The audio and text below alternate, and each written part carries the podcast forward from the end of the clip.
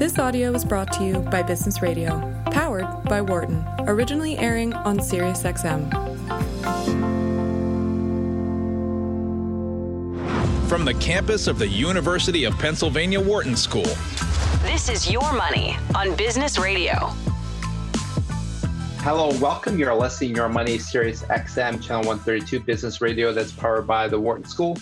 And I'm Kent Smetters, professor here at the Wharton campus in Philadelphia. New episodes of the show premiere every Tuesday at 5 p.m. Eastern.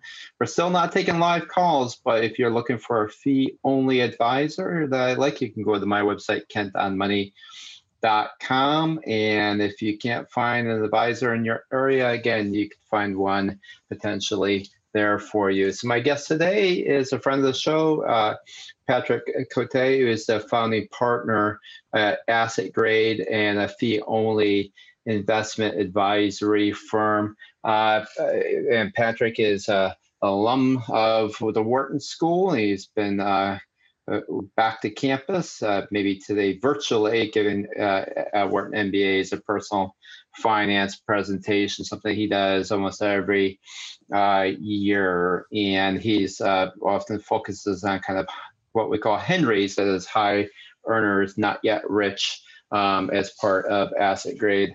Uh, uh Patrick, welcome back to the show. Thanks, Clint. Uh, glad to be back. We normally have you on a later segment, so we have you on the top of the segment this time. Uh, uh, and so we're going to really talk about not making predictions about you know elections or so forth, but there's a possibility that taxes could be going up, uh, eh, you know, in, in the near future, especially for the for the Henry types. Eh, eh, so we're, you know, pre- presidential candidate uh, Joe Biden talks about four hundred thousand dollar threshold for tax increases. I mean, where's the kind of the Henry, you know, uh, uh, cutoff for for kind of income and assets? So, well, it, it's it could be right around that level. So it does vary a little bit by region. So in some parts of the country, four hundred thousand is a heck of a lot of money. In other parts, it's it's it's good, but it's not. It's by no means considered uh, rich. Uh, places like New York or, or uh, San Francisco, uh, but we typically see uh, mid six figures and up is uh, what we typically see for for Henrys. Yeah, for, and for your income side.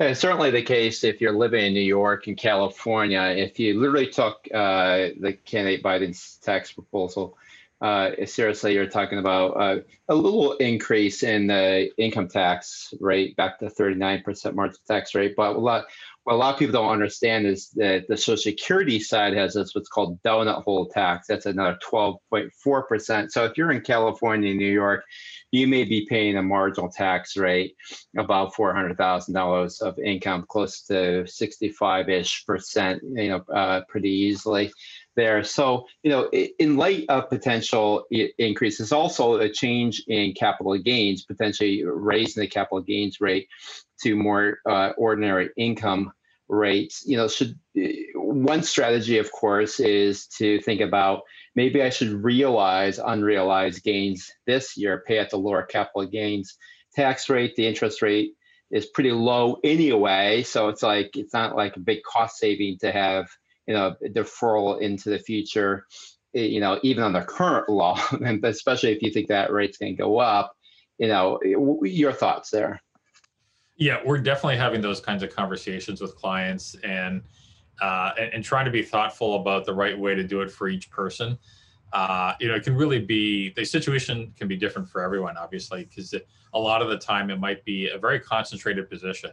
So if somebody has been sitting on, you know, uh, stock, like if it's company stock or something where yeah. they have a, a big position in one company over time, you know, as an advisor, we're we're always trying to encourage diversification anyway. So for something like this, uh, you can kill two birds with one stone and you know look to uh, reduce potential or, or, or, avoid potential tax increases in the future and at the same time become more diversified. So it can actually be a good thing there.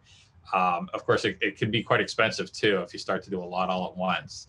Yeah. So it's it, it's all about balancing that that, that trade-off yeah i mean especially for the your henry types who maybe uh, uh, you know, they have decent income, but not a lot of assets. Maybe it won't be a huge realization, but still, if uh, if you had a million or two in assets, it could be a, a, a decent realization with the market, you know, increases. Um, but what do you think on the estate plan side? I mean, um, it, you know, right now we have a pretty generous threshold under the Tax Cuts and Jobs Act. Do you think people need to be taking you know, uh, caution there, you know, with maybe where things will go? Definitely. Um, you know, we we don't uh, we actually do have some clients over the 23 million dollar threshold, but that's yeah. you know most most of our clients are below that, and so. Uh, we, we're we're encouraging many of our clients to actually review estate plans now because the um, it, the uh, especially for uh, for folks who are somewhere in that range in between. They might be in the you know the high nine uh, or the, the high uh, seven figure uh, level of assets. So, you know, getting close to 10 million or so. It's worth setting up trusts. Um, it, it, could often also be useful from a state tax perspective. So, you know, my, I happen to be based in Massachusetts. It's actually a, a relatively low threshold for estate taxes at the state level here in Massachusetts, right. million dollars. So, uh, so it, it can make sense for many folks to do that. And the estate taxes will kick in you know with other like so with investment assets but also homes life insurance. So it can quickly add up uh, if you start looking across all the different things that that become part of someone's estate when they pass away. So uh, so for a lot of folks it makes sense to review it now. And and we're encouraging folks to do it now rather than wait because there could be uh, quite a few people all trying to call us state attorneys after the election if uh, uh, yeah. if they're concerned about that. Are, are, you concerned at all with a lot of people trying to realize capital gains right after the, the election and the impact on market prices? Yeah, yeah, you know, and, and and that's exactly the kind of conversation we're having with a number of clients. Um, and so the question becomes, you know, what are they going to do with the proceeds from that too? I mean, they'll have to keep some aside for taxes, obviously. So, you know, if yeah. you if you think about people who might be paying 25, 30% all in for taxes, depending on where they live, uh, for the capital gains tax I'm talking about it, uh, then at, at, that point, they, they might be putting some back in the market, but obviously to avoid tax loss harvesting rules, they'd have to not go back into the same investment. They'd have to go into something something a little bit different at least. And then well, they probably still yeah, unless they, unless they, taxes. Yeah, unless they stay out of the market for 30 days, which may be, you know, challenging to do, right? Yeah, exactly. Yeah. So there could definitely, uh, you know, there there might already be volatility with other things going on with the election process, and so uh, so it could be uh, could be quite a volatile period then. Yeah. So you mentioned a little bit about company stock. You know, it can come in so many different forms: restricted shares and ESOP, ISOs, you know, the list goes on. I mean, what do you recommend you, you said, okay, people should be getting out of, you know, company stock anyway.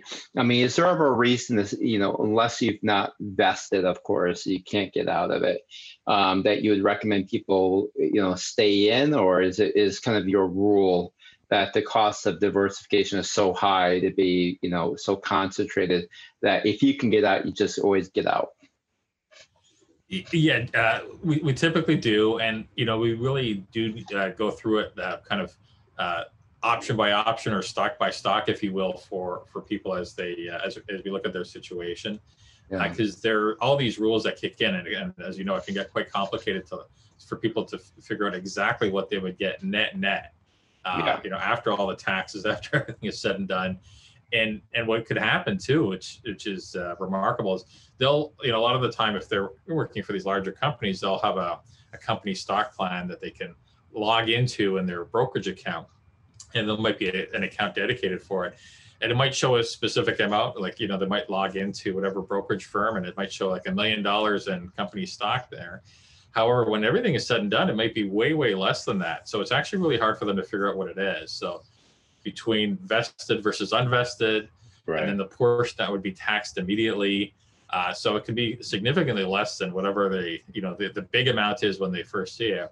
So what we'll try to do is we'll look at, you know, a lot of the times there are different tranches that kick into. So they might have gotten a grant here and another grant there, and some might be options, some might be restricted stock units. So we'll work with them to figure out you know, mm. what should they do for each one of those, uh, each one of those um, uh, holdings, and then uh, look at what the tax cost might be for them too, because sometimes the um, sometimes it's a relatively small cost. Other times it could actually be quite a large cost if they if they do something today versus hold it just a little bit longer until they hit certain um, certain points in their schedule. Yeah, yeah. It, it's uh, like you said, there's, there's so many different types of employer-based stock. It's often very very challenging. So if you're joining a new firm, uh, you know, different advisors have different rules about, you know, investing in that in that firm. In some cases, of course, it's part of your compensation package, and they want try to incentivize you, and things like that. But in some cases, you even have an opportunity to invest more.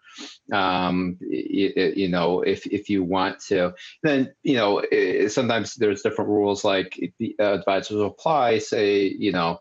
If you get it 25% less or 50% less, and it depends if it's a publicly traded company we're talking about or non-publicly traded company. I mean, what are your thoughts there? As you know people are often moving right now. They're in very fluid time often joining new companies.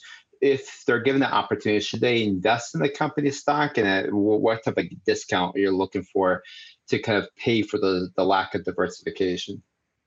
Uh, well, that's that's definitely a big consideration. So, uh, in terms of the discount, we might apply like a thirty percent rule uh, and then, so that's, you know, how much of a haircut you would apply to something for, because it's private as opposed to being public uh, for right. the valuation that they're given. And then the other thing to consider is actually how much of their net worth are they tying to that one company?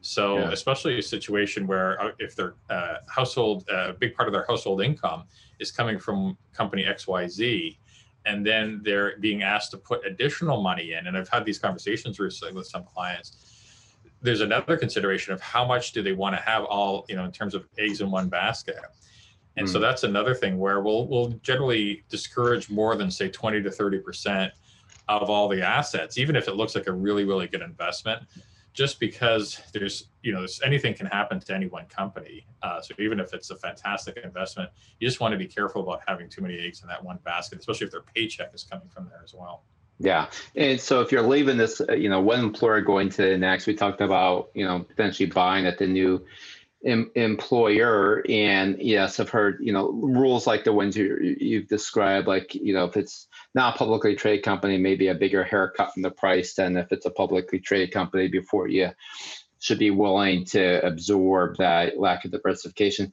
Let's think about the current company that you're leaving. You have some invested shares and options, and uh, uh, sometimes those options, you know, uh, haven't expired yet. You know, and so then the question is.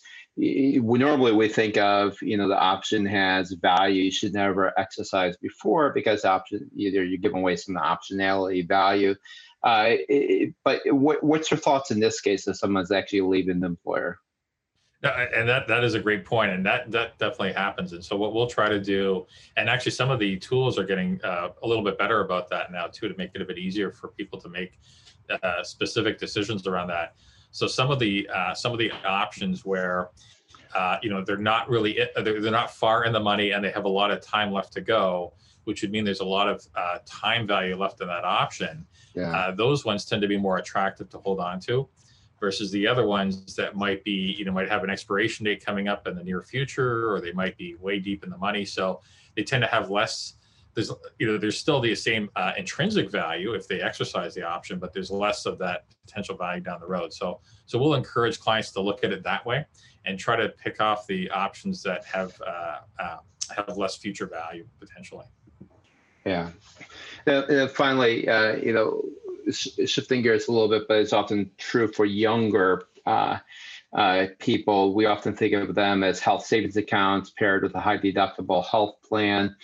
Um, you know, as we've mentioned this show in the past, is that you know you get this pretty incredible tax benefit if you use it for medical expenses, which almost everybody's going to have in the future anyway. Um, you pay it, you, you, make contributions, you know, uh, for your to your HSA, maybe even subsidized by your employer, and on a pre-tax basis, you pull out the money, um, you know, without paying taxes as well. So it's even better in many ways than like a 401k. Uh, what is your thoughts about? Is this a particularly advantageous time that people should be thinking about maybe? Sh- And right now, we're coming up for benefit renewals, and a lot of companies, I mean, they're going through um, the healthcare decisions right now. They'll kick in in you know early January. Is maybe now a time for maybe you as an employee to think about shifting over to an HSA? Uh, it really is. Uh, we, we, we love them. Uh, you know, they've got, as you mentioned, the, the triple tax benefit. The only thing that that uh, the only investment vehicle that that does, where yeah. it's pre-tax going in, no taxes as you're building the the returns along the way, and then you tax free on the back end when you withdraw, as long as you use it for medical expenses. So it's really attractive from that perspective.